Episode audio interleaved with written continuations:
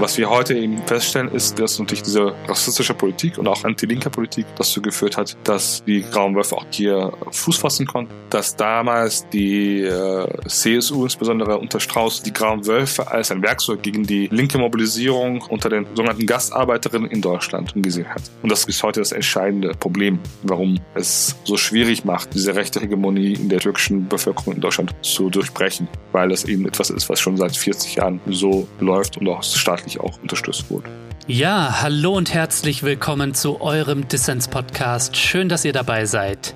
Diese Woche geht es bei uns um die Grauen Wölfe, also die Bewegung türkischer Faschisten, die nicht nur in der Türkei, sondern auch in vielen europäischen Ländern, unter anderem in Deutschland, aktiv ist. Mein Gast ist Ismail Küpeli. Er ist Politikwissenschaftler und befasst sich seit vielen Jahren mit türkischem Nationalismus und Rechtsextremismus. Mit Ismail Küpeli spreche ich über die Ideologie der Grauen Wölfe, was ein Verbot bringen würde und warum Jahrzehnte der schlechten Integrationspolitik in Deutschland die türkischen Faschisten erst so stark gemacht haben. Mein Name ist Lukas Andreka. Ich wünsche euch viel Spaß mit Dissens.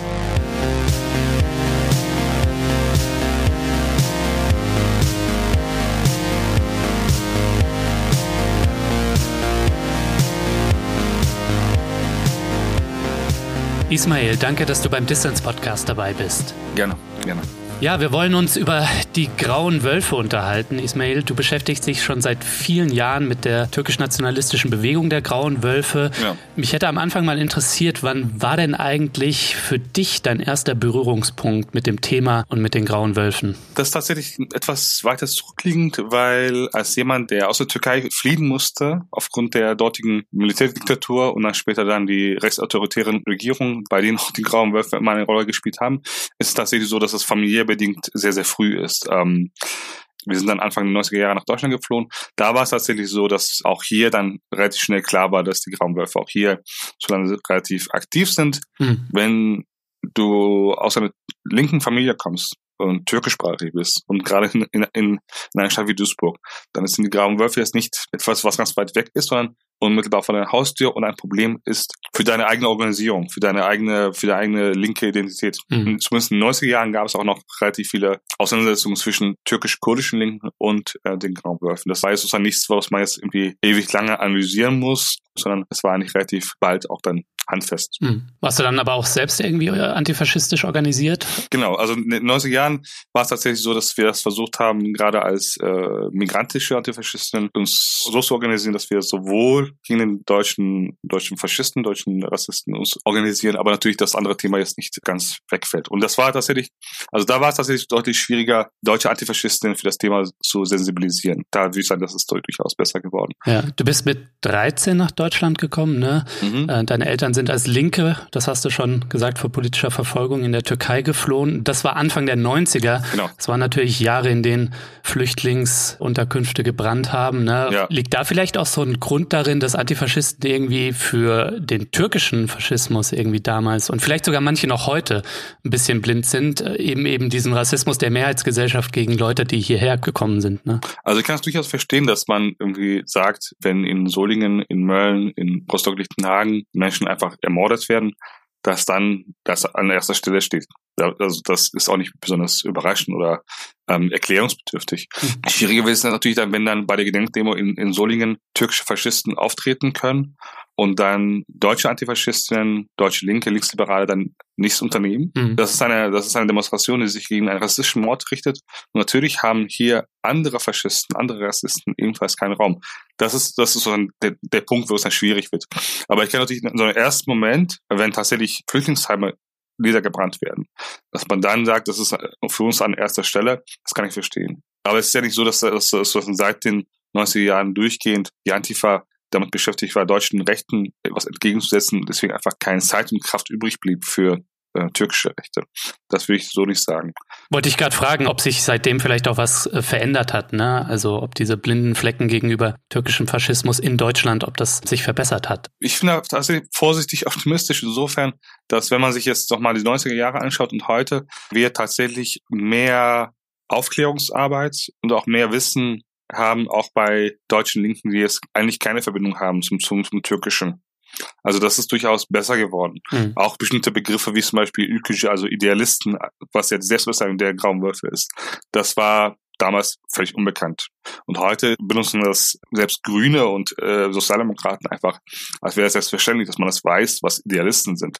Ich bin zwar nicht sicher, ob alle tatsächlich wissen, was es ganz genau bedeutet, aber bestimmte Begriffe, bestimmtes Basiswissen ist durchaus da. Also insofern sehe ich da durchaus einen gewissen Fortschritt, wenn auch etwas langsam, vielleicht zu langsam, hm. aber durchaus einen gewissen Fortschritt. Also wir haben heute mehr Wissen und die Aufklärungsarbeit hat schon etwas gebracht. Und ich sehe auch durchaus eine größere Sensibilität, dass man versteht, dass türkische Faschisten in Deutschland tatsächlich eine Gefahr sind für viele Bevölkerungsgruppen. Mhm. Aber dieses, diese, diese Frage der Gewichtung, das taucht immer wieder auf. Also ähm, vor drei Tagen bei einem Vortrag war das wieder Thema.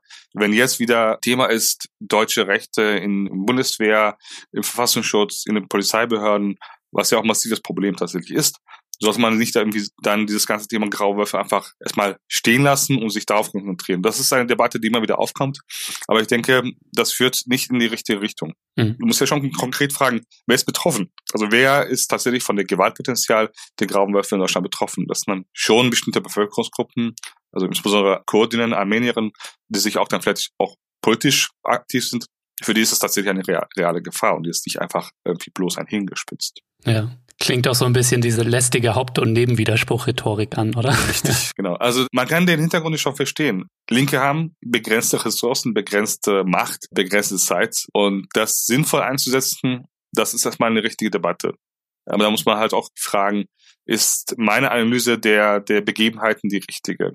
Sehe ich die Gefahr tatsächlich angemessen oder kann ich bestimmte Dinge ignorieren, weil sie mich weniger betreffen? Hm. Also als deutschsprachiger, herkunftsdeutscher äh, Linker ist man natürlich ist nicht unmittelbar von Grauenwürfen bedroht. Das ist ja nicht der Fall. Aber die Frage ist natürlich, ob die eigenen Genossinnen, ob die eigenen Freundinnen, die vielleicht einen anderen Hintergrund haben, schon betroffen sind. Da muss man so ein bisschen mehr äh, den Blick öffnen dafür. Mhm. Genau. Aber ich sehe tatsächlich, dass wir in den letzten Jahren einen gewissen Fortschritt da sehen können. Ja, Ismail, lass uns ein bisschen detaillierter über die Grauen Wölfe und ihre Ideologie sprechen. Ja. Wenn du jetzt irgendwie einen Vortrag zum Thema eröffnest ne, und irgendwie so Definition gibst, wer oder was ist die Bewegung der Grauen Wölfe in knackigen Worten? Ja?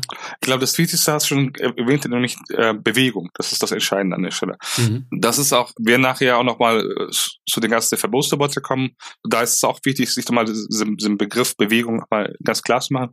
Es ist tatsächlich so, dass wir jetzt, wenn wir sagen wollen, wann sind die Grauen Wölfe entstanden, dass wir dann nicht sagen können, die Grauen Wölfe als Partei oder als Vereinigung haben sich dann und dann gegründet, weil das wirst du nicht finden. Okay, ja. Es gibt so gewisse, gewisse ideologische Bewegungen, die entstanden sind und das, da ist ganz wichtig, sind die 40er Jahre insbesondere, in der diese Form der türkisch-islamischen Ideologie mit einer sehr starken rassistischen Tendenz in den 40er Jahren entsteht, in der auch eine gewisse Nähe zwischen dem NS-Regime und der Türkei ähm, festzustellen ist. Das ist quasi die ideologische Geburtsstunde dieser Bewegung. Aber ähm, nationalistischen Aktivisten damals haben diesen Begriff der grauen Wölfe noch nicht für sich benutzt, sondern andere Begriffe, wie zum Beispiel Ülkücü für Idealisten, das kommen wir vielleicht gleich mal. Hm. Das ist sozusagen das eine. Also die ideologischen Grundlagen sind eigentlich gelegt worden in den 40er Jahren und die ersten prominenten Figuren dieser Bewegung tauchen eigentlich in diesen Jahren auf. Und die Partei der Grauen also die Partei der nationalen Bewegung, die MHP, entsteht dann Ende der 60er Jahre und diese Jahre, Ende der 60er, Anfang der 70er Jahre, sind auch die organisatorische Sternstunde dieser Bewegung. Das sind auch die Jahre, in der die Bewegung ihre Rolle findet in, im politischen Geschäft nämlich als eine Bewegung, die für Nation und Staat einsteht. Also es ist durchaus eine Bewegung, die sich positiv auf den Staat bezieht hm. und die sich versteht eben als eine Kraft, die in der Lage ist, jenseits der staatlichen Mittel sich für die türkische Nation einzusetzen und die Feinde der Nation zu bekämpfen. Das ist deren Selbstverständnis. Und das ist, das ist auch eine Rolle, die sie seitdem eigentlich sehr, sehr gut, aus ihrer Sicht sehr, sehr gut spielen. Nämlich zu sagen, der Staat ist durchaus gehemmt durch Gesetze, durch Regeln und so weiter. Wir sind es aber nicht und wir können auf der Straße durch direkte Aktionen, wozu natürlich auch politische Morde sehen, die Feinde der Nation bekämpfen. Und das machen sie seit der Ende der 60er Jahre sehr umfangreich. Also so ein paramilitärisches Konzept. Also je nach Phase durchaus eher Straßenschlägertrupps oder tatsächlich paramilitärische Todesschwadrone, in manchen Momenten auch beides. Mhm. Und wir können eigentlich seit den 70er Jahren von hunderten politischen Morden sprechen, die tatsächlich auf Konto der Grauen Wölfe gehen. Das ist sozusagen diese, diese eine Seite. Und parallel in Form der Partei auch eine Kraft, die immer wieder auch Regierungsmacht übernommen hat und die an der Stelle ebenfalls dafür gesorgt hat für eine sehr nationalistische rechte Politik, in der eben insbesondere die Kurdinnen immer wieder im Visier standen. Das ist eigentlich quasi dieser Doppelcharakter der Grauen Wölfe, also Partei und Bewegung und in beiden Feldern, in beiden Arenen eben zu sagen, wir sind für die türkische Nation sowas wie ein Beschützer. Wir kämpfen gegen die Feinde der Nation. Das ist eine deren Selbstverständnis, mhm. was auch wichtig ist äh, zu verstehen. Also es ist keine staatsfeindliche Bewegung, sondern es ist eine Bewegung, die sich sehr positiv auf, auf den Staat bezieht.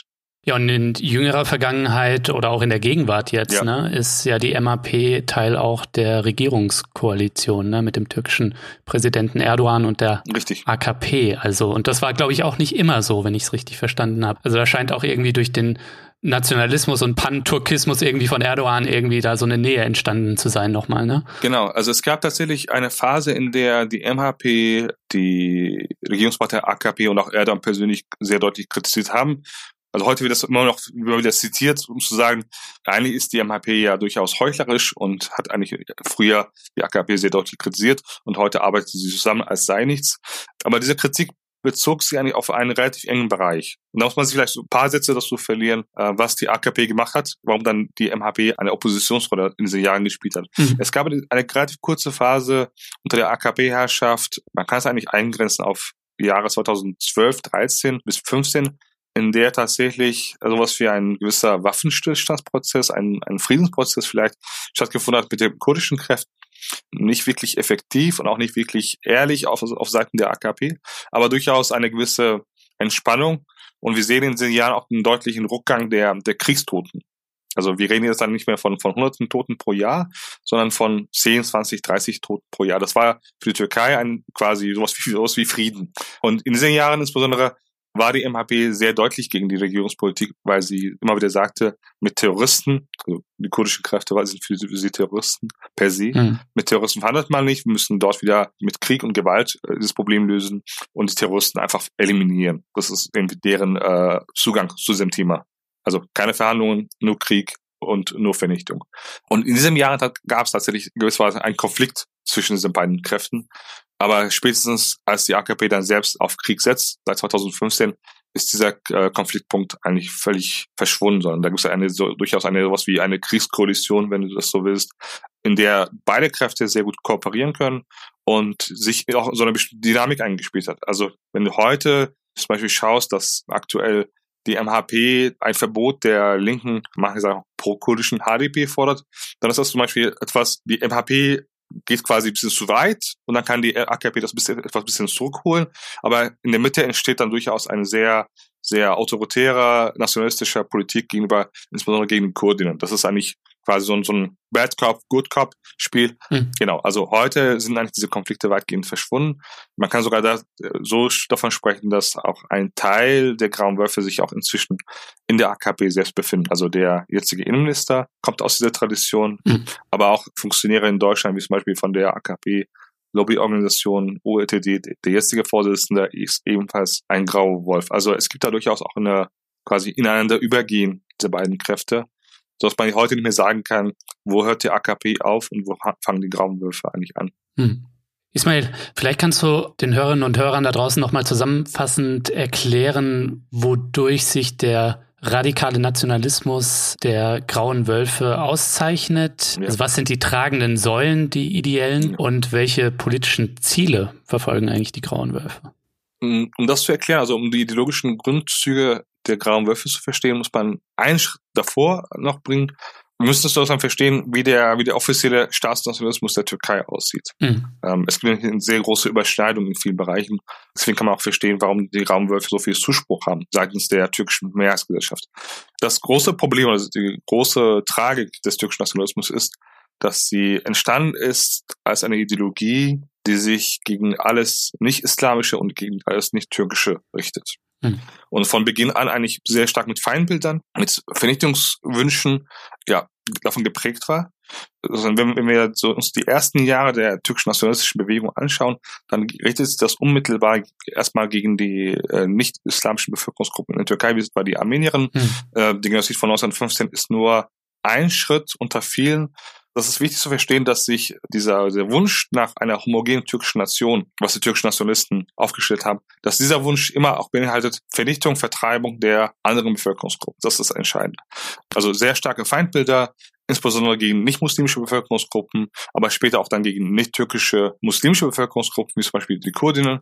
Und das ist im Beginn schon angelegt. Mhm. Und damit auch verbunden ein bestimmtes verschwörungsideologisches Denken, in dem man eben sagt, die türkische Nation hat eigentlich einen Platz in der Welt verdient, aber dieser Platz wird ihr verwehrt durch die inneren Feinde und durch die äußeren Feinde.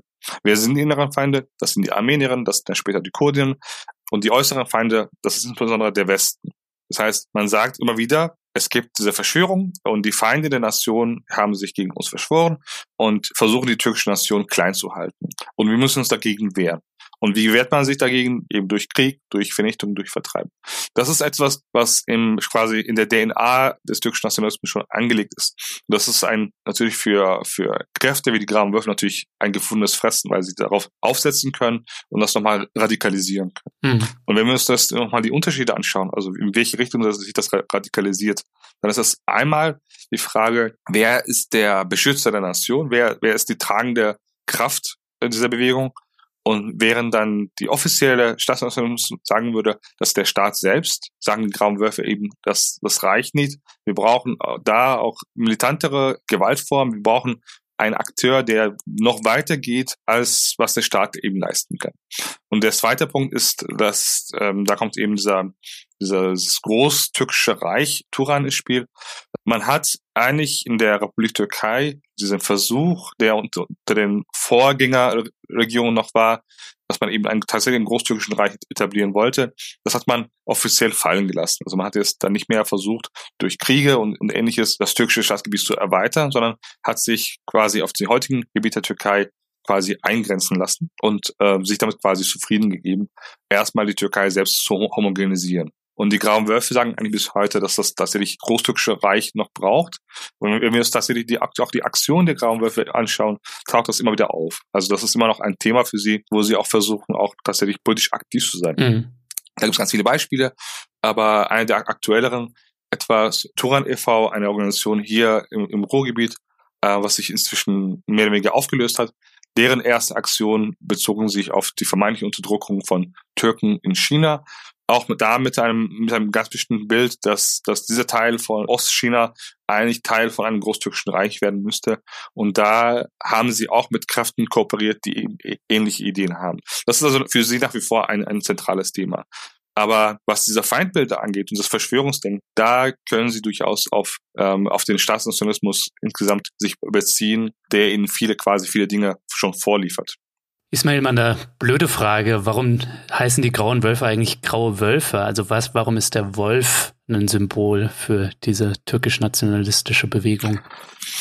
Die grauen Wölfe ist tatsächlich eine Bezeichnung, die in Deutschland sehr, sehr gerne genutzt, wird, wobei die grauen Wölfe selbst als Selbstbezeichnung eher weniger nutzen. Aber okay. ähm, dieser, dieser Wolf-Symbolik bezieht sich auf eine bestimmte nationalistische Legende, wonach eine Wölfin quasi die ersten Türken gerettet habe und sie äh, quasi in Sicherheit gebracht hat. Fast so ein bisschen wie Romulus und Remus, ne, im römischen. Genau, genau. Also es wäre sozusagen quasi, man müsste schon gucken, ob da irgendwie, ob wer da von wem was übernommen hat.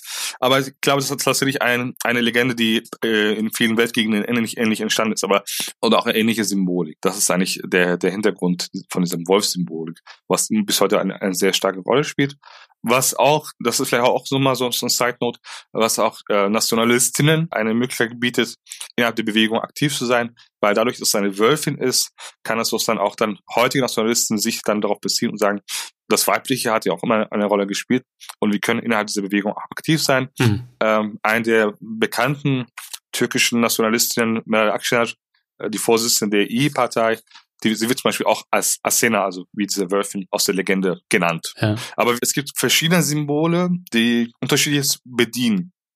Also da ist einmal diese, diese Wolfsymbolik, was sich auf diese Legende bezieht, auf diese, auf diese zentralasiatische Legende.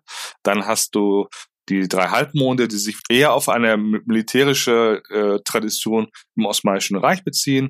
Und dann ist natürlich auch ganz wichtig zu, zu, zu wissen, diese Selbstbezeichnung der Grauen Wölfe, also ülkücü Idealisten, bezieht sich auf dieses Ideal einer homogenen türkischen Nation, mhm. die als Weltmacht über große Gebiete herrscht.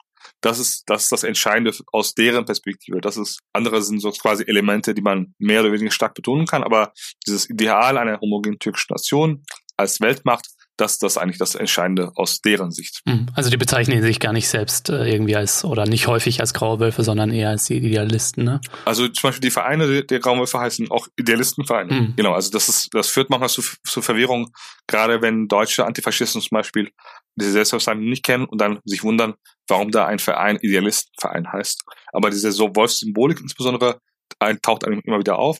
Aber als Boskut, also als Grau Wolf, das ist eher häufiger eine, eine quasi eine Fremdbezeichnung als eine Selbstbezeichnung. Mhm. Aber taucht auch immer wieder auf. Also insbesondere im äh, eher im informellen Bereich wird das auch benutzt. Aber wenn du Vereine suchst, die sich so nennen, dann ist das, dann ist das eher selten. Sondern man benutzt eigentlich eher die Bezeichnung eben Idealisten. Das ist deren Selbstbild. Ja, good to know. Wenn man irgendwo Idealisten liest, dann sollte man gleich mal vorsichtig und skeptisch werden. Genau, genau. Zumindest wenn da noch ein Türkei-Fahne noch dabei ist. Genau. genau.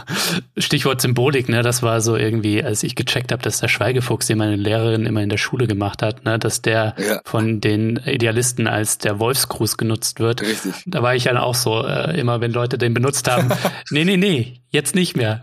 genau, genau, genau. Also das ist zum Beispiel auch etwas, was, was heute deutlich bekannter ist. Hm. Also ich kenne auch Fälle, dass dann in der Schule tatsächlich das, das dann angesprochen wird und entweder die Lehrkräfte oder die Schülerinnen dann sagen, ähm, nee, wir sollten vielleicht was anderes nutzen. Und dann gibt es ja auch inzwischen auch andere Handzeichen, wo man eben nicht diesen, diesen Wolfsgruß bildet, sondern andere Handzeichen gibt. Das, ist zum Beispiel, das war zum Beispiel vor, vor, vor 20 Jahren überhaupt nicht denkbar gewesen, dass man groß darüber spricht. Das ist deutlich besser geworden. Die Frage ist natürlich, ob wie viel das bringt. Aber es zeigt offenbar, dass das schon mal irgendwie im Wissen auftaucht. Das ist durchaus gut.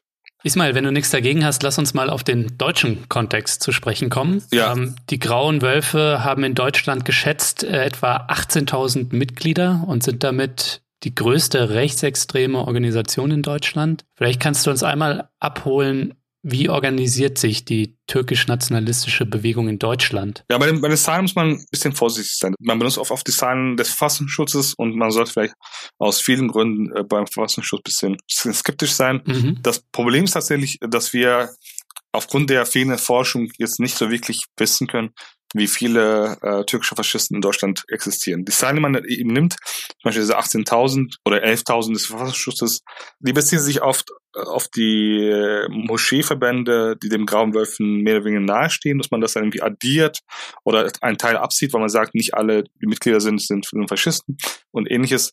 Aber so richtig gesichert ist das alles nicht. Ich benutze dann meistens die Zahl 7000, das ist äh, die Mitgliederzahl von, von TÜV-Föderation, also von dem Moscheeverband, der ganz eindeutig äh, bei den Grauen Wölfen ganz nah ist. Mhm. Wobei man auch da sagen muss, ist das vielleicht eine zu, zu niedrige Zahl, weil nicht alle Grauen Wölfe dort organisiert sind ist es vielleicht eine zu hohe Zahl, weil nicht alle, die dort sich aufhalten, ähm, graue Wölfe sind. Aber das ist sozusagen eine gewisse Annäherung. Und was du angesprochen hast mit der, mit der größten rechtsextremen faschistischen Organisation in Deutschland, das war bis vor wenigen Jahren völlig richtig, das, das so auszusprechen. Heute müssen wir natürlich uns fragen, ähm, dass wir da ja schon die AfD einfach außen vor lassen. Mm, guter Punkt, ja. Bei der AfD geht es ja schon um, einen, um eine Partei, die 32.000 Mitglieder hat und durchaus eine große Kraft in Deutschland ist, die man eben nicht einfach so weg erwähnen sollte. Aber wenn wir es vergleichen mit Parteien wie, wie die NPD oder ähnliches, dann können wir durchaus sagen, dass die Grauen wahrscheinlich deutlich stärker sind. So, auch wenn die Zahlen nicht ganz sicher sind. Und genau, da kommen wir eigentlich auch schon direkt in den Bereich, wie sind überhaupt die Grauen äh, organisiert? Weil man bezieht sich ja auf diese Moscheeverbände. Und das ist tatsächlich auch richtig, dass man, dass man von diesen Moscheeverbänden ausgeht weil das eigentlich ganz lange die tragende Säule der Grauen Wölfe war und auch bis heute eigentlich ist. Mhm. Ähm, das geht auch ein bisschen darauf zurück, dass ganz lange türkischen Parteien insgesamt in Deutschland keine Rolle gespielt haben, weil es keine Auslandswahlen gab. Als Partei gab es überhaupt keinen Grund, die Deutsch-Türken zu mobilisieren oder zu organisieren, weil sie ohnehin nicht wählen konnten. Das hat sich ja nicht erst unter der AKP-Herrschaft geändert, seitdem ja auch, auch dann die Parteien auch dann stärker in Deutschland präsent sind überhaupt. Und bis dahin und eigentlich auch zum Teil auch bis heute sind eben die Moscheevereine ähm, die wichtigste Säule. Mhm. Und da sehen wir eben, eben, eben dass es dass zwar die, also deutlich meisten äh, Moscheevereine, der Moscheeverband DITIB, also eine, eine Vereinigung der türkischen Religionsbehörde Dianet ähm, angehören, aber die Türkföderation hat ebenfalls ähm, sehr viele Moscheevereine und in vielen deutschen mittleren und größeren Städten ist es so, dass du mindestens einen Moscheeverein von DITIB hast und dann eben noch einer von den von Türkföderation. Das heißt, als muslimischer Deutsch-Türker hast du quasi die Wahl zwischen dem Staatsnationalismus und den Faschisten. Das ist eigentlich quasi in vielen Städten das Problem, dass du dann dich quasi entscheiden musst, wo du hingehst, wenn du zu einer Moschee gehst und das sind, das sind die einzigen Optionen. Und in kleineren Städten ist es dann eher so, dass dann nur, nur eine Moschee von DITIB existiert. Mhm. Und diese Moscheevereine, da muss man vielleicht auch quasi ein bisschen das ein bisschen aufmachen, sind nicht nur Gebetsräume, sondern auch immer ähm, Schulungsräume, Treffpunkte. Das sind durchaus größere Komplexe, wo dann verschiedene Sachen parallel laufen und wodurch auch türkische Rechte auch Menschen erreichen können, die vielleicht nur religiös, vielleicht etwas konservativ sind, aber sich jetzt nicht von sich aus bei den Grauen Wölfen engagieren würden, aber sind natürlich darüber, dass sie dann ein Moschee der Grauen Wölfe besuchen, erreichbar und mobilisierbar und auch ideologisch schulbar. Das ist das, das, das, das, das zentrale Problem mit diesem Moscheeverein, dass dort Religion und Politik zusammenkommt und äh, die türkischen äh, Rechten eben diese religiösen Räume dazu nutzen können, politisch aktiv zu sein und politisch auch zu mobilisieren. Und das ist aber bei DTIP auch nicht viel anders. Auch da ist es ähnlich, ähnlich, dass man eben über die Moscheeräume, über die Gebetsräume, über diese Treffpunkte es eben ebenfalls schafft, dass man die Inhalte der Regierungspartei AKP nach Deutschland transferiert und auch hier äh, propagieren kann, was ja auch immer wieder geschieht. Mhm. Also das ist der Grund, warum man immer wieder über diese Moscheevereine sprechen muss, weil sie eben Religion und Politik zusammenbringen und Räume öffnen für türkische Rechte. Mhm. Das beantwortet dann vielleicht auch so ein bisschen die Frage von der Rolle des äh, Islam oder Islamismus oder politischen Islams ja. äh, im Weltbild ähm, der Grauen Wölfe. Oder wie würdest du dieses Verhältnis umschreiben? Also es gab ganz, ganz ursprünglich in den 30er und 40er Jahren eine gewisse anti-islamische Tendenz bei den türkischen Nationalisten, als noch äh, quasi gesucht wurde nach einer urtürkischen Religion, weil man dann sagte, der Islam ist etwas Arabisches, ist etwas Fremdes und wir haben eigentlich unsere eigene Religion und wir müssen das wieder, wieder entdecken. Klingt für mich fast so ein bisschen wie beim Nazifaschismus, ne, wo man ja auch irgendwie so von der christlichen genau, Religion genau. weg wollte. Man kann es sehr gut vergleichen. Also auch da war, war das Verhältnis zwischen, zwischen NS und Christentum ja auch nicht immer ganz eindeutig konfliktfrei. Aber auch da hat sich zum Beispiel am Ende ja auch eher ein Verständnis von deutscher Nation durchgesetzt, in der eben das Christliche irgendwie mit eingebaut wurde. Mhm. Und ähm, im Türkischen ist es ja eben so, dass äh, Suche nach, nach einer türkischen Religion, also so quasi so eine Art neuheitliche Tendenz, dass das kom komplett weg ist.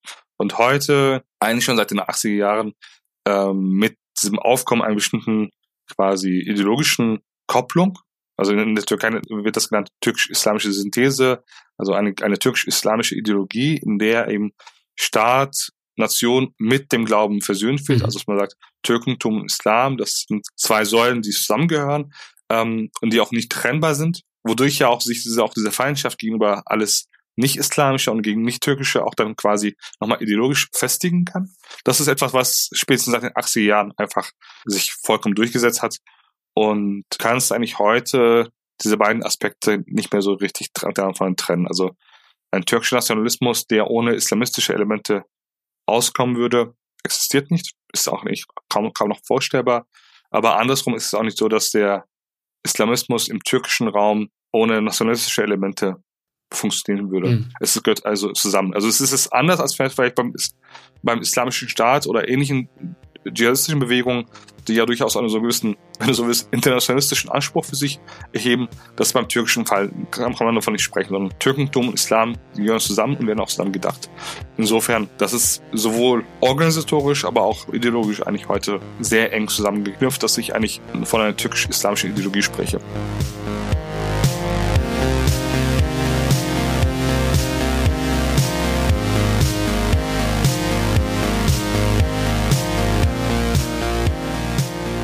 So Leute, die kurze Pause hier möchte ich nutzen, um ein fettes Dankeschön an alle meine Fördermitglieder da draußen zu schicken. Die Dissens Community ist seit der letzten Folge mal wieder gewachsen. Mittlerweile sind es mehr als 680 Leute, die meine Arbeit supporten. Ohne eure Unterstützung könnte ich das hier nicht machen und dafür bin ich euch mega dankbar. Ja, und wenn du noch nicht dabei bist, dann werde doch jetzt auch Fördermitglied. Mitmachen kannst du schon ab 2 Euro im Monat und du tust damit nicht nur etwas Gutes, nein, du hast auch Woche für Woche die Chance auf Gewinne. Auch dieses Mal gibt es etwas abzustauben und zwar das Buch Graue Wölfe heulen wieder. Alle Infos hierzu und dazu, wie du bei Dissens dabei sein kannst, findest du natürlich in den Show Notes und auf dissenspodcast.de.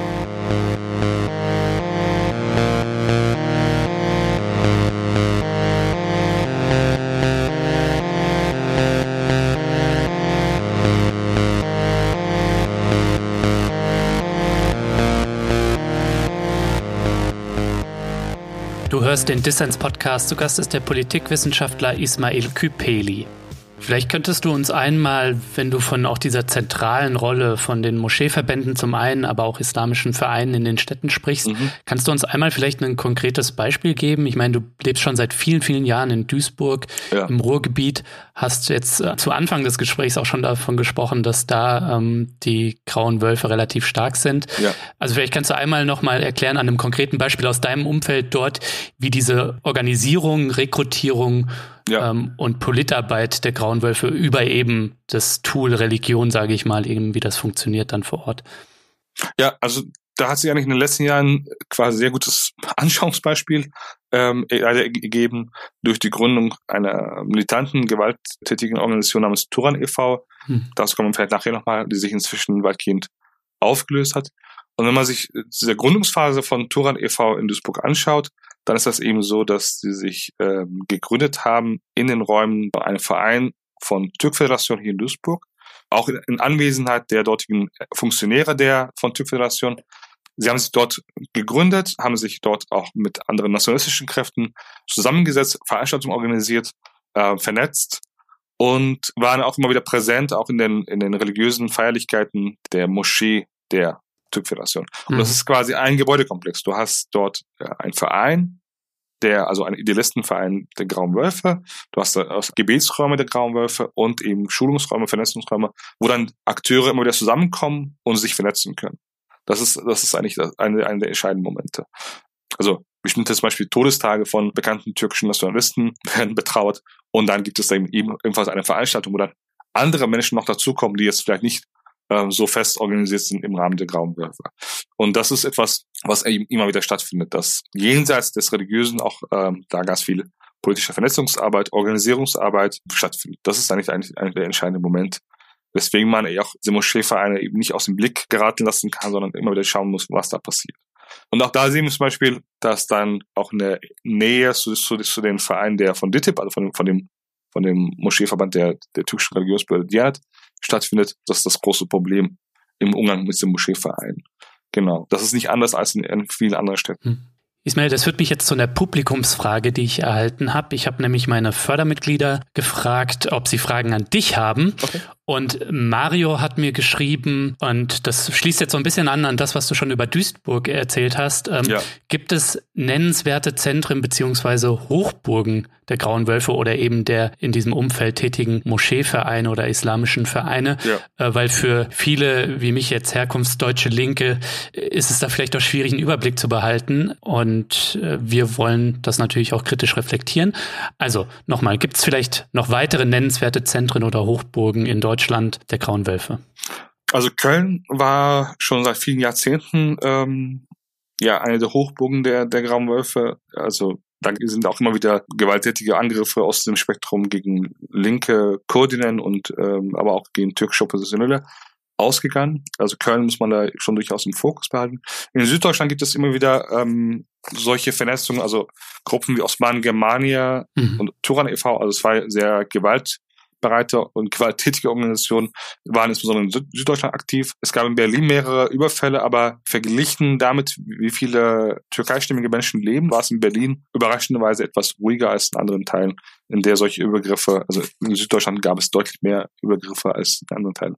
Wobei man sagen muss, dass Osmanen Germania inzwischen ja verboten ist mhm. und Turan e.V. sich aufgrund der Verfolgung durch die staatlichen Sicherheitsbehörden selbst aufgelöst hat zumindest offiziell.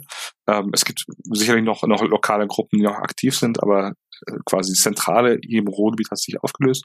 Und diese Gruppen waren auch durchaus in vielen Städten aktiv. Also das Ruhrgebiet und Süddeutschland sind eigentlich so zwei, zwei große Punkte und eben dann nochmal Köln als ein Hochburg der türkischen Nationalisten.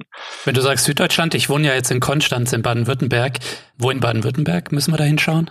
Es gab zum Beispiel in Stuttgart relativ viele auch Konflikte und Auseinandersetzungen mit, mit türkischen Nationalisten. Das ist einer der Punkte. Ja. Was man, glaube ich, noch, noch ein bisschen vielleicht im Kopf behalten muss, ist, darüber haben wir eigentlich bisher relativ wenig gesprochen. Es gibt neben dem Moscheeverein und neben diesem Idealistenverein noch eine, noch eine andere, eher informellere Vernetzung, nämlich über die Sportvereine. Mhm da würde ich sagen, dass da noch ein bisschen Aufklärungsarbeit tatsächlich noch, noch, noch fehlt. Ähm, also wir wissen von, von einzelnen Sportvereinen, die diese Wolfssymbolik sehr offen tragen, dass es diese Vereine gibt und dass die auch durchaus eine Rolle spielen, dabei Jugendliche für die Grauen Wölfe zu gewinnen. Aber über den Ausmaß dieser Beweggruppen und auch da, wo sie sich dann nicht, nicht ganz, so, ganz so offen zeigen, äh, wie sie dort organisiert sind, darüber wissen wir noch relativ wenig. Das müsste man nochmal sich genau anschauen. Aber das Ruhrgebiet Köln, Stuttgart und andere Teile von Süddeutschland sind eigentlich schon, schon die Hochburgen. Aber Übergriffe gibt es immer wieder. Dann, wenn es in der Türkei brenzlig ist, gibt es dann auch dann Übergriffe in Deutschland. Das ist eigentlich etwas, was man ebenfalls ähm, im Kopf behalten muss. Mhm. Seit zum Beispiel 2015 der Krieg in der Türkei wieder aufgeflammt ist, gibt es natürlich, also natürlich in Anführungszeichen, auch viele Übergriffe von türkischen Nationalisten auf Kurden in Deutschland, weil sie sich quasi im gleichen Konflikt wehen. Also Während die türkischen Graumwölfe in der Türkei gegen die Kurden vorgehen, sehen sie sich hier in Deutschland ebenfalls in, in der Rolle und in der Verantwortung, das Gleiche hier ist es auch zu tun. Also gegen die Feinde Nation zu kämpfen, dann aber halt in Deutschland. Das ist eigentlich deren Selbstverständnis. Ja. Vielleicht kannst du noch ein bisschen ausholen, Ismail, neben dieser Einschüchterung von und Angriffen auf sogenannte Feinde der Nation. Ja. Wie versuchen denn die Grauen Wölfe Einfluss zu nehmen auf Politik und Gesellschaft? Also welche weiteren Ziele verfolgen die Grauen Wölfe da? Ja. Und welche Gefahr geht da vielleicht auch dann ja. aus deiner Sicht von aus? Also ganz wichtig ist, wenn man sich die Aktivitäten der Grauen Wölfe in Deutschland anschaut, ist, ist die kommunale Ebene, ist da nicht das Entscheidende. Mhm. Ähm, das sieht man auch sehr gut in Duisburg, weil wir hier sowohl Grauen Wölfe, die sich im Rahmen der CDU organisieren, als auch im Rahmen der eigenen Listen auftreten.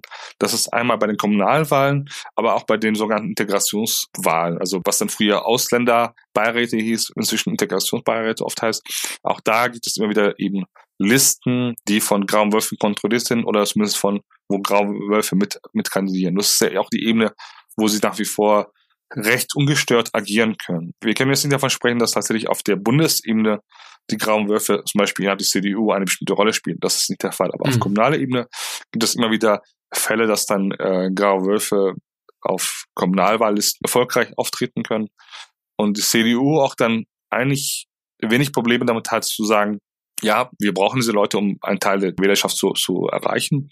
Also sehen wir auch keine Probleme, mit denen zu kooperieren. Inzwischen ist es so tatsächlich, dass wenn diese Akteure zu offensichtlich auftreten, also wenn es zum Beispiel Fotos gibt, wo sie mit bestimmter Symbolik zu sehen sind, dass dann das für sie schwierig wird. Aber wenn sie etwas geschickter sind und ihre Gesinnung etwas verstecken, dann ist das für sie kein großes Problem, ähm, innerhalb der CDU noch Politik zu machen auf kommunaler Ebene. Ähm, sie müssen eben nur aufpassen, dass sie dann nicht ja nichts tun, was was sie völlig entlarvt. Mhm. Wenn sie dann aus der CDU rausfliegen oder aus anderen Parteien, ähm, es, es gab auch ganz wenige Fälle aus anderen Parteien, dann gründen sie eben eigene Listen und versuchen dann ebenfalls auf äh, auf kommunaler Ebene äh, bei Wahlen Erfolg zu haben. Das ist unterschiedlich gut gelungen immer wieder, aber das ist quasi eine zweite Säule. Aber die kommunale Ebene, das ist deren Feld. Und das ist durchaus so auch im Rahmen von zum Beispiel von Integrationspolitik, dass bis heute eigentlich immer wieder Vereinigungen, wie zum Beispiel TÜV-Föderation, als Partner angesehen werden, wo, ich, wo man eigentlich sagen müsste, faschistische Organisationen können natürlich nicht Teil einer Integrationspolitik sein oder von Kommunalpolitik sein. Das ist bis heute eine der großen Schwierigkeiten oder eine der großen Felder, wo noch viel passieren müsste. Und deren Ziel ist tatsächlich erstmal beschränkt auf die türkische Bevölkerung in Deutschland. Also es gibt jetzt nicht, nicht, nicht, nicht so eine Vorstellung von, wir wollen hier den Laden übernehmen komplett. Das wäre auch völlig vermessen. Aber denen geht es schon darum, die Stadtteile und ihre Bevölkerung, aus deren Sicht ist es quasi deren Eigentum, die zu kontrollieren. Und da eben äh, dafür zu sorgen, dass, dass sie als die Stimme der Türken wahrgenommen werden und dementsprechend auch Gewicht bekommen. Das ist eigentlich deren erstes Ziel. Kannst du vielleicht einmal sagen, Ismail, wieso ist das eigentlich so, dass äh, diese Vereine und Verbände aus dem Graue Wölfe-Umfeld so oft Teil von kommunaler Integrations- und Stadtpolitik sind? Was ist da vielleicht schiefgelaufen in den vergangenen Jahrzehnten? Ja, schiefgelaufen weiß ich gar nicht, ob das tatsächlich schiefgelaufen ist in dem Sinne. Also wenn man sich nochmal den Ausgangspunkt der ganzen Geschichte anschaut, also wie sind diese Moscheeverbände überhaupt entstanden und groß geworden? Da muss man sich nochmal irgendwie 40 Jahre quasi zurückbewegen. Mhm. Anfang der 80er Jahre, als noch unter Kohl noch diese Vorstellung herrschte, das sind Gastarbeiter, das sind Fremde, die sollen zurückkehren. Also es gab ja noch dieses Rückkehrergelder, Rückkehrerprogramme, wo man sagte, die Türken sollen zurück in die Türkei, weil sie natürlich nicht hier bleiben dürfen. Und in diesen Jahren ist, ist zum Beispiel auch, auch der Moscheeverband DITIB entstanden.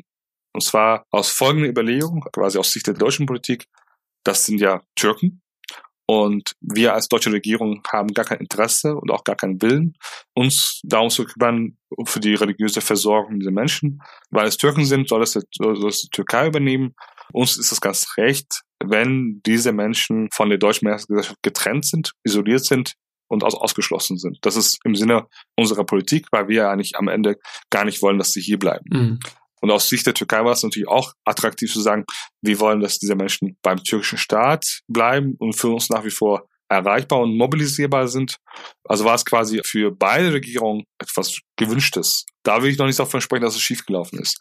Es ist nur dann quasi aus deutscher Sicht schiefgelaufen, als dann als es ein gewisser Konflikt gab zwischen der deutschen Bundesregierung und der Türkei, als dann Erdogan etwas aggressiver aufgetreten ist, außenpolitisch, da war es tatsächlich ein Problem, dass man dann hier einen riesigen Verband hatte, der von der Türkei aus mobilisierbar war. Das war eigentlich das Hauptproblem.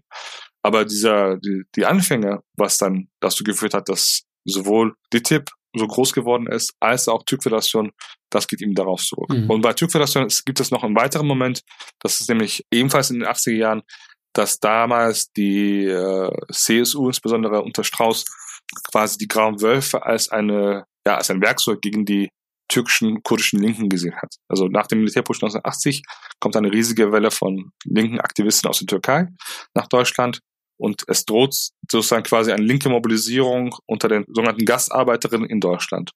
Und in diesem Moment entscheidet sich dann die CSU unter Strauß zu sagen, wir wollen, dass die Grauen Wölfe hier stark werden. Okay, krass. Als Gegenmittel, als Gegenkraft zu den linken und kurdischen Linken. Also quasi als ein gemeinsamer antikommunistischer Kampf. Und das sind eigentlich auch die ersten Momente, in denen die Grauen Wölfe in Deutschland stark werden. Also es gibt auch Gespräche zwischen Strauß und dem MHP-Vorsitzenden Türkisch. Und kurz danach können die Grauen Wölfe auch Deutschland deutlich ungestörter sich organisieren. Also insofern würde ich da noch nicht von schief gelaufen sprechen, sondern was wir heute eben feststellen, ist, dass das natürlich diese durchaus rassistische Politik und auch anti-linker Politik dazu geführt hat, dass solche Kräfte hier Fuß fassen konnten und die religiöse türkeistimmige Bevölkerung auf mangels Alternativen sich in diesem Kontext auch bewegen muss. Also wenn du religiös bist und zu einer Moschee willst, dann hast du eben nur ganz weniger Optionen. Mhm. Und das ist, glaube ich, halt bis heute das entscheidende Problem, warum es so schwierig macht, diese rechte Hegemonie in der türkischen Bevölkerung in Deutschland zu durchbrechen. Weil das eben etwas ist, was schon seit 40 Jahren so läuft und auch staatlich auch unterstützt wurde.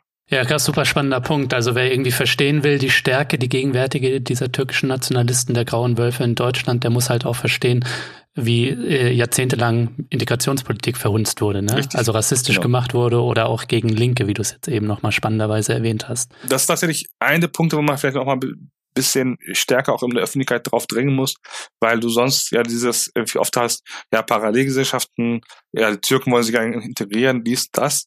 So, und dann natürlich völlig irgendwie unter, unterschlägst, dass, was war denn deutsche Regierungspolitik über viele Jahrzehnte? Warum ist das so gekommen? Es ist ja kein Zufall, das ist ja auch nicht irgendwie Schuld von wie einzelnen Personen äh, in Duisburg oder wo auch immer, sondern es ist tatsächlich einfach Staatspolitik gewesen über viele Jahrzehnte. Nämlich aus rassistischen Motiven.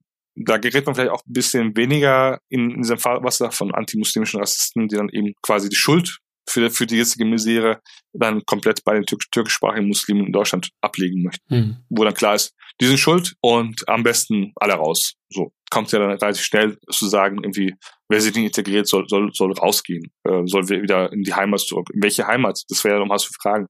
Aber auch die Frage, wie kam es überhaupt dazu? Also wer ist denn dafür tatsächlich verantwortlich? Wer hat denn die Grundlagen dafür gelegt? Also das wäre, glaube ich, etwas, wo wir als Linke auch immer wieder tatsächlich auch nochmal schauen müssen, dass wir bestimmte Debatten nicht mitfüttern, die eigentlich völlig falsch sind. Hm. Ismail, lass uns mal über ein mögliches Verbot der grauen Wölfe in Deutschland sprechen. In Frankreich wurden die grauen Wölfe ja vor kurzem verboten und im Bundestag gab es dann Ende vergangenen Jahres ja, ja parteiübergreifend Bewegungen mit unterschiedlicher Ausrichtung, die grauen Wölfe auch in Deutschland verbieten zu lassen. Was hat sich da denn konkret getan aus deiner Sicht? Ähm, man könnte einerseits sagen, nichts. Hm. Äh, auf der Verbotsebene faktisch hat sich wenig getan. In Frankreich ist es ja so gewesen, dass man die grauen Wölfe verboten hat, was dann he heißt, wie willst du eine Bewegung, die sich offiziell nicht so nicht nennt, wo die Vereine auch anders heißen, verbieten? Hm. Wenn du dann nur die grauen Wölfe verbietest, aber nicht sagst, welche konkreten Vereinigungen und Parteien du verbietest, dann verbietest du eigentlich nichts. Das ist eigentlich reine Symbolpolitik gewesen in Frankreich, zumindest bisher. Mhm. Es kann sich noch ändern. Also es kann durchaus sein, dass man dann irgendwann tatsächlich Organisationen verbietet oder irgendwelche Strukturen verbietet, aber das ist bis heute nicht passiert. Und was den Bundestagsbeschluss angeht, der da angenommen wurde, auch da ist das Problem, dass an, an der entscheidenden Stelle nicht genannt wird, wem man genau verbieten wird. Mhm. Das ist bei, sowohl beim Antrag der, der Linksfraktion, aber auch bei der AfD anders. Da werden eine ganze Reihe von Organisationen genannt, unter anderem Türkföderation. Und das wäre eigentlich auch der richtige Weg gewesen. Aber wir wissen inzwischen auch, also es gibt inzwischen Reaktionen aus dem Bundesinnenministerium, der dann für ein solches Verbot zuständig wäre, dass man überhaupt nicht daran denkt, irgendjemanden zu verbieten.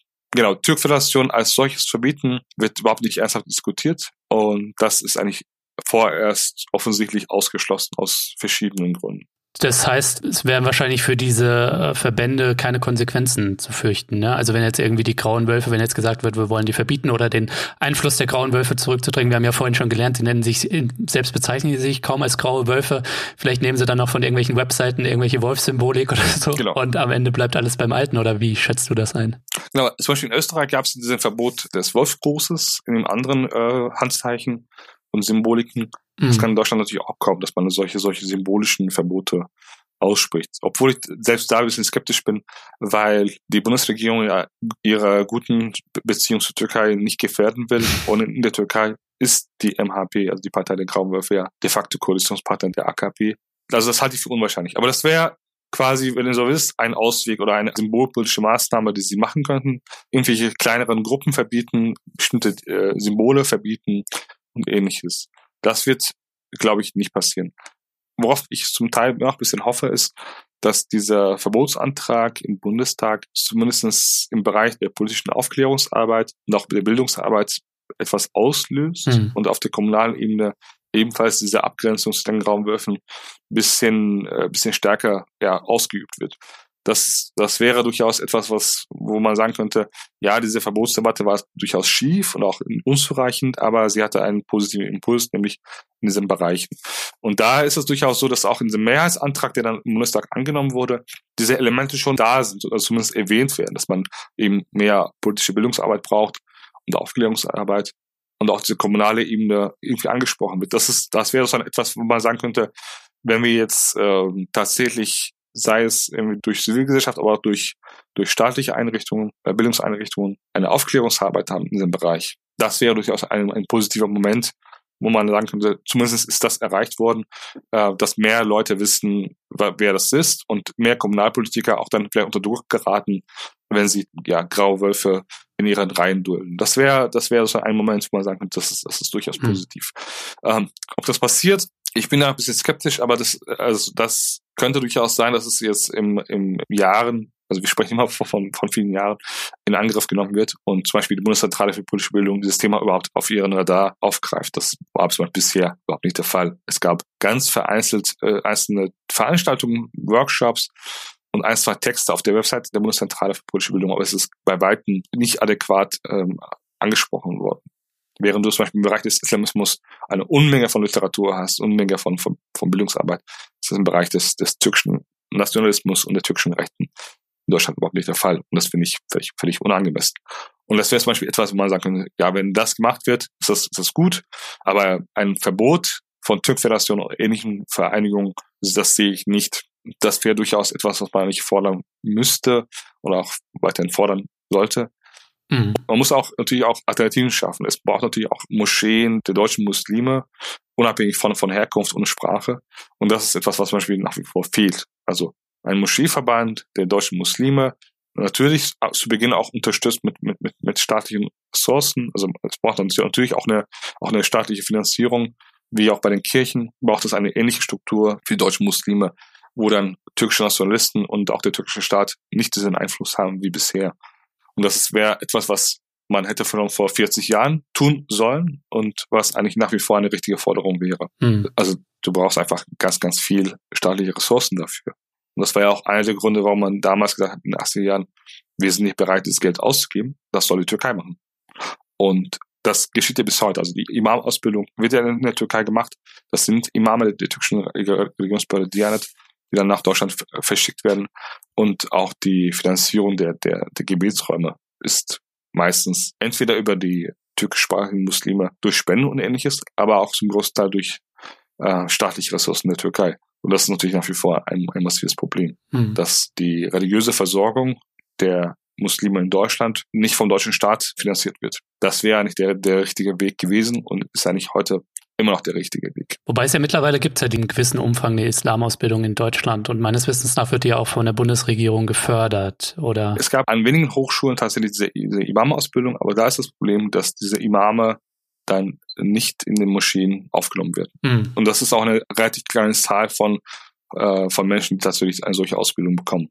Also wir reden von hunderten tausend Moscheen in Deutschland, die Imame brauchen. Und das ist natürlich was, was völlig anderes als was bisher eher im Projektrahmen passiert und auch nicht wirklich ähm, angenommen wird, weil zum Beispiel die von der türkischen Religionsbehörde direkt kontrolliert wird und da gar kein Interesse ist, jetzt diese Imame, die jetzt nicht von ihnen selbst äh, geschult sind und auch geprägt sind, äh, in, in ihren Moscheen beten zu lassen. Und es gibt zwar von DITIB selbst ähm, die Ankündigung, dass man auch die Imam-Ausbildung in Deutschland machen will, in gewissen kleinen Rahmen. Aber auch da wäre nochmal so die Frage, was sind da die Lerninhalte, wer kontrolliert da die Ausbildung? Und wenn die Imam-Ausbildung zwar in Deutschland stattfindet, aber im gleichen Rahmen wie in der Türkei selbst, da wäre ja auch nochmal die Frage, inwiefern das ein Fortschritt ist. Aber das ist tatsächlich einer der, einer der großen Probleme, wo ich natürlich als, als linker Agnostiker ist auch nicht mich da als zu stark einmischen will. Aber also ne, das muss nicht schon schon die Muslime selbst, selbst tun. Ähm, aber dieses, diese, diese Verknüpfung von Politik und äh, Religion, von Nationalismus und Islam ist natürlich für alle Menschen in Deutschland ein Problem, weil es dazu führt, dass bestimmte Ideologien, die sehr stark mit Feindbildern und Verschwörungsdingen arbeiten, hier mehr Einfluss haben, als sonst das der Fall wäre. Ismail, nur zum Ausblick und auch zusammenfassend, äh, was bräuchte es denn aus deiner Sicht, um den Einfluss der grauen Wölfe des türkischen Nationalismus in Deutschland ähm, ja stärker zurückzudrängen. Wenn du jetzt einen kleinen Masterplan vielleicht mit ein, zwei, drei Punkten aufsetzen könntest. Du hast eben schon viele Sachen angesprochen, ähm, ja. aber vielleicht kannst du noch einmal zusammenfassend sagen, was da aus deiner Sicht entscheidende und wichtige Punkte wären. Ich glaube, der, der allerwichtigste Punkt ist tatsächlich, dass man aufhört, das als ein etwas exotisches, Fremdes zu, zu verstehen. Hm. Es taucht immer wieder auf. Wir verstehen das nicht, was da gesagt wird. Außerdem ist das alles ein bisschen absurd, ein bisschen komisch und Türkisch sprechen wir auch nicht und so weiter und so fort.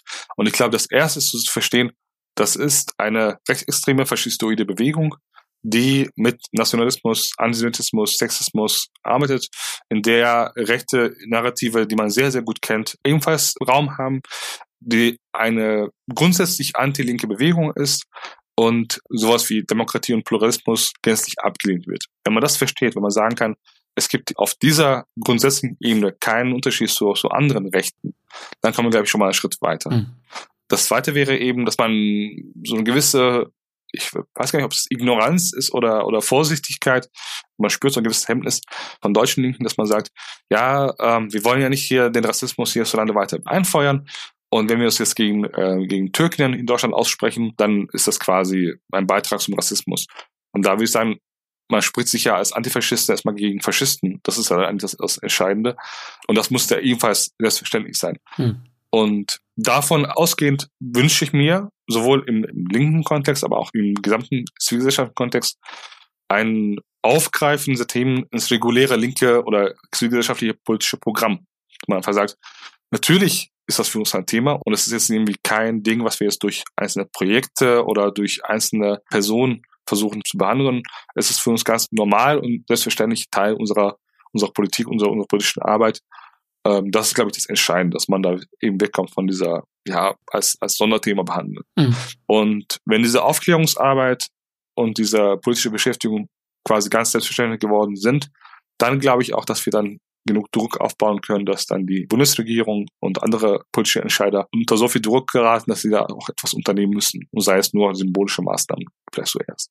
Aber ich glaube, das ist das Entscheidende, dass man ausgehend von so, von eigenen Werten und sei es ein grundsätzliches Bejahen von Demokratie und Pluralismus sagt, das sind natürlich Kräfte, die dem entgegenstehen und sich eben dann entsprechend auch dann positioniert. Das ist das, das wäre so das, was mir zuerst wünschen würde. Hm. Und nicht, dass wir die gleichen Debatten immer wieder äh, neu anfangen und uns ein bisschen im Kreis drehen. Das ist, das ist eigentlich etwas, was mich persönlich immer wieder stört und nervt, ganz offen gesagt. Wenn wir dann sagen müssen, ja, natürlich sind das Rechte, natürlich sind das Faschisten, natürlich sind das Antisemiten.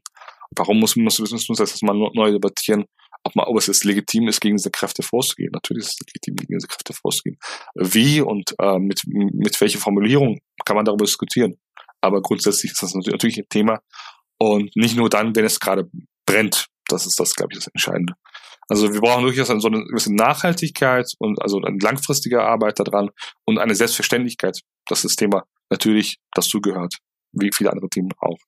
Wenn wir das erreicht haben, glaube ich, dass vieles andere sich dann ähm, daraus dann ohnehin ergeben würde. Und dass wir jetzt keinen Masterplan von einem äh, Duisburger Politikwissenschaftler brauchen, der dann irgendwie schon mal alle, alle Schritte schon mal vormalt. Ich glaube, dass dann relativ viel dann schon gut klappen würde. Aber das wäre so mein, mein Wunsch. Also Selbstverständlichkeit und eine langfristige Perspektive in dieser Arbeit und nicht nur von einem Brennpunkt zum nächsten hechten. Sehr schön, Ismail. Mein Wunsch ist, dass irgendjemand aus den Landeszentralen für politische Bildung, wo auch immer, das hier hört, ja, oder jemand, der jemanden kennt aus den Landeszentralen, dass dieser Person schickt und dann wirst du eingeladen ähm, und machst eine Tour durch Deutschland und leistest noch Aufklärungsarbeit, wenn du dafür neben den vielen anderen Sachen, die du machst, überhaupt noch Zeit hast. Naja, vielen Dank, Ismail, für das Gespräch. Ich habe sehr viel gelernt. Danke dir. Gerne, gerne.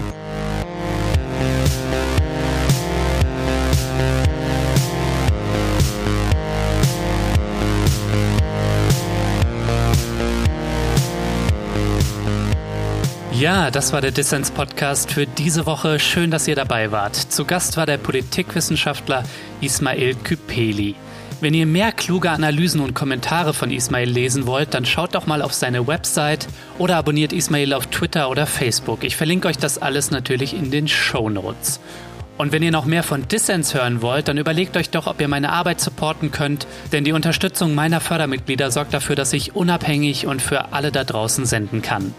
Und alle, die bei Distance mitmachen, die haben auch diese Woche wieder eine Chance auf einen coolen Gewinn. Und zwar verschenke ich das Buch Graue Wölfe heulen wieder. So, das war's dann auch von mir für dieses Mal. Bleibt nur noch zu sagen, passt auf euch auf und wir hören uns dann nächste Woche.